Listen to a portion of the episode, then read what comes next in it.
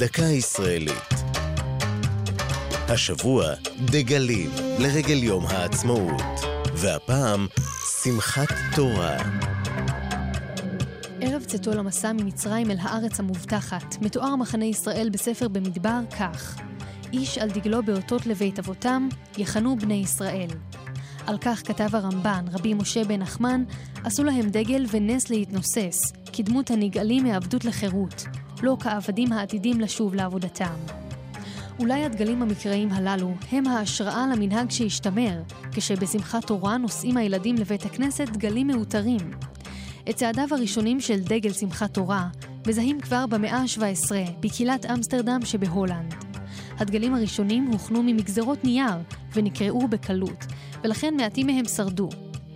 עם הזמן רבו החידושים, כמו נעיצת תפוח המסמלת מתיקות התורה בראש הדגל, ונר, על פי הפסוק, כי נר מצווה ותורה אור.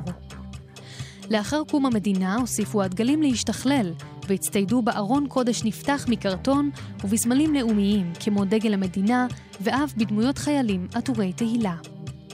זו הייתה דקה ישראלית על דגלים ושמחת תורה. כתב נדב הלפרין. ייעוץ ניצה בהרוזי בר-עוז. ייעוץ לשוני הדוקטור אבשלום קור.